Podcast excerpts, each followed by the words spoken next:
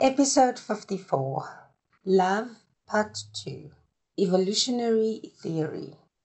Hello and welcome to Tumi's Daily Grind. My name is Tumi and thank you for joining me today. I have created this channel to share my life experiences, inspiration I found from others, learnings I have earned, and things I have been taught throughout various periods of my life, especially the ones related to sobriety finding serenity, and general mental health topics with spiritual growth at the forefront. Please subscribe if you enjoy this kind of content and please support the channel by becoming a Patreon.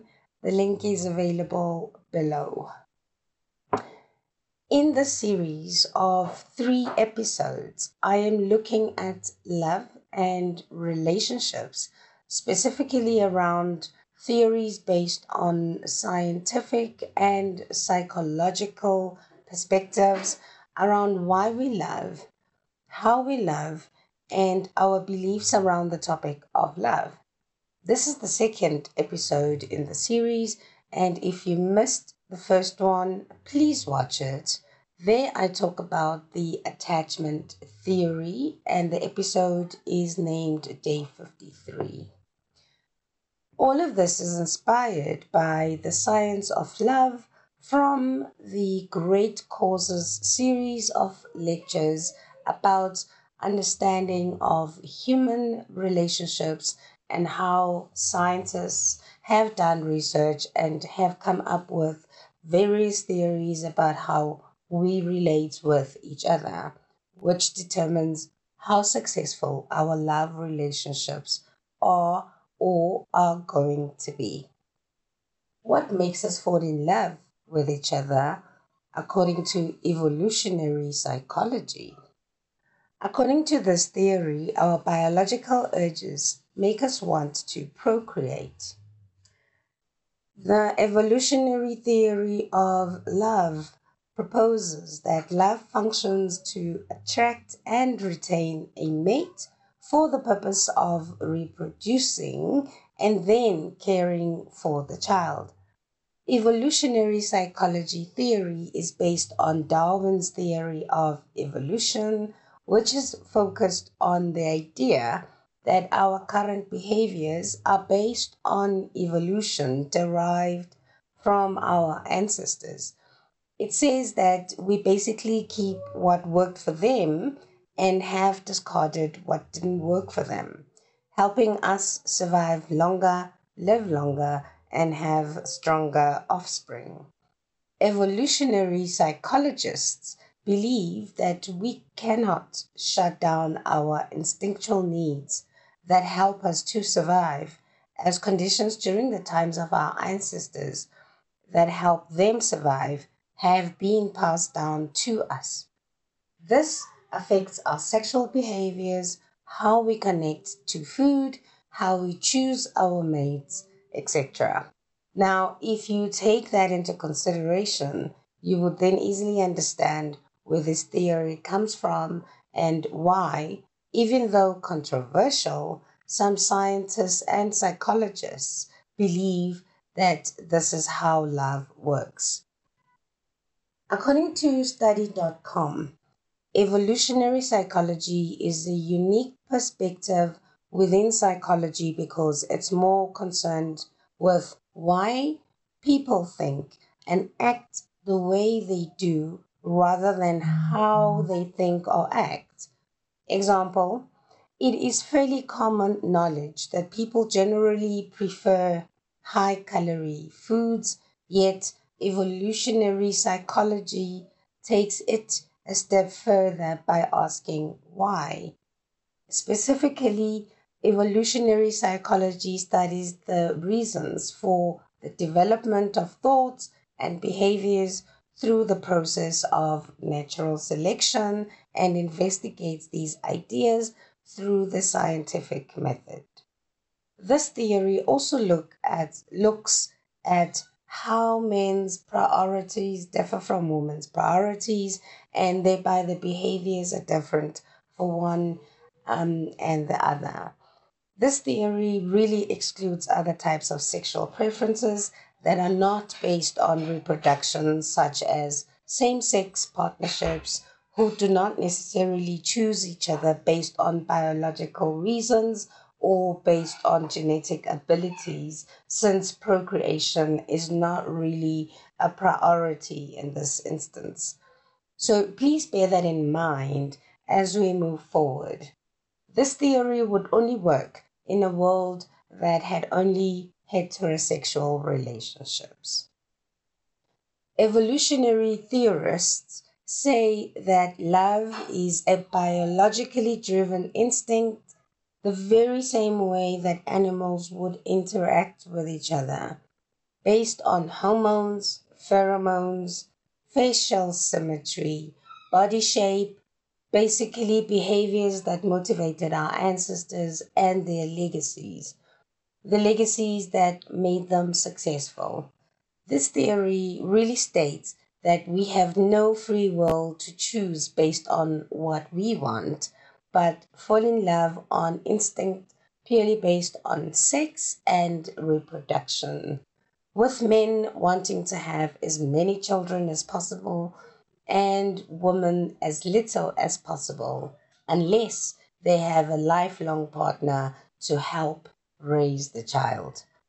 The main differences here are that men are instinctual in wanting as many mates as possible to increase the chances of them passing down their genes as far and as wide as possible without having to bear the responsibility of raising their own offspring, while on the other hand, women being very selective on their potential mates and holding off on quick sex to avoid pregnancies with the wrong mate who would not stick around long enough to help raise the child through providing his resources and being there to protect and support the mother and her child. The female would then be said to be attracted to men who show safety and security, have means to provide food and shelter, and have commitment to stay as long as possible, thereby rejecting males who do not have these characteristics and assets. Females would also choose mates who look good through symmetry as well, um, as well as things like broader shoulders and other physical aspects, as this would mean the offspring would have a better chance of survival and the ability to also procreate themselves. So they believe that it is true that even women these days would rather have a wealthy man with lots of material things than one who doesn't. Woman's strategy in the is the exact opposite to that of their male counterpart because women would only have one baby a year if they worked really hard at it, causing reluctance. One baby per year and parenting investment is very high, so reluctance to have sex quickly to avoid getting pregnant as a baby means a really long commitment. Therefore, females would be viewed as a sexual gatekeepers who would hold off sex until there is commitment and love. She wants a man to stick around and raise the baby, making money, having social status, enough resources, and commitment are very important for their potential mate and would willingly, um, and they say they do trade sex for those resources. In the same turn, men would be more attracted to women who are more beautiful, young, and had features that show fertility, such as wider hips, etc.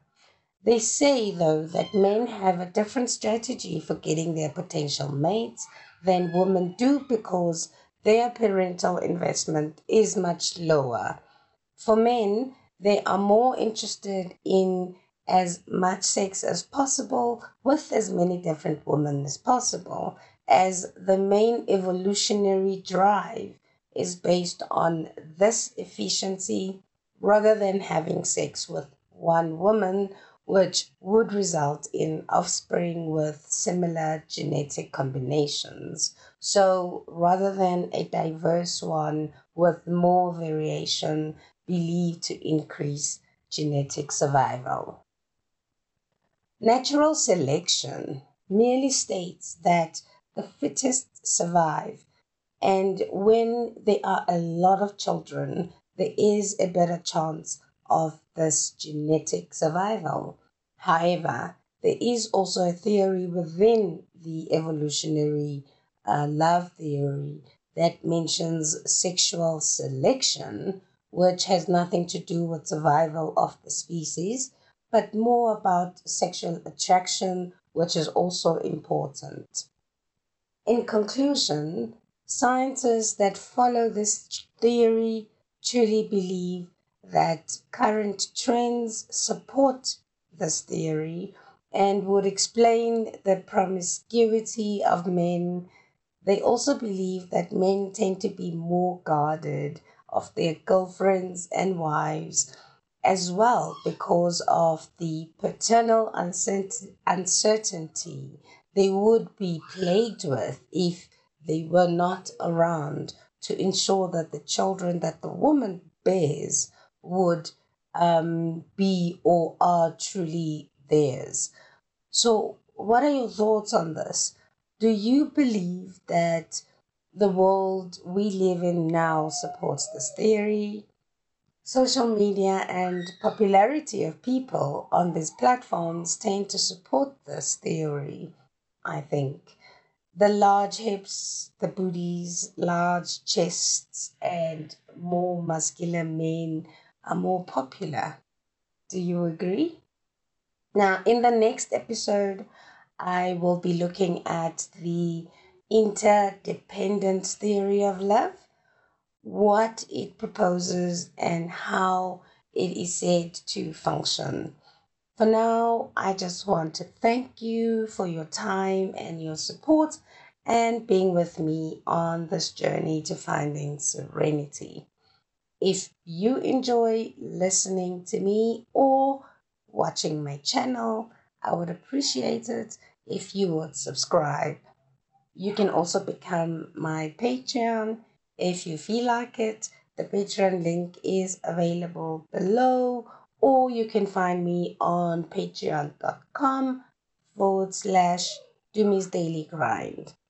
Patreon is a membership platform that provides tools for content creators to run a subscription service. It helps us earn an income by providing rewards and perks to our subscribers. If you would like to get in touch with me, you can send me an email at tumisdailygrind at gmail.com. If you prefer listening, you can find my podcast, Tumi's Daily Grind, on popular podcasts such as Google Podcasts, Apple Podcasts, um, Spotify, and others. Until I see you next time, stay well and may your higher power shower you with blessings and keep you safe today. Let us be diligent with the work required to achieve our goals and hopefully experience serenity and some peace of mind. The answers are always right in front of us and will be revealed if we truly seek them. Let us be present, conscious, and intentional in our lives and grow positively to achieve the happiness we truly seek. Goodbye for now. I will see you next time. Lots and lots of love.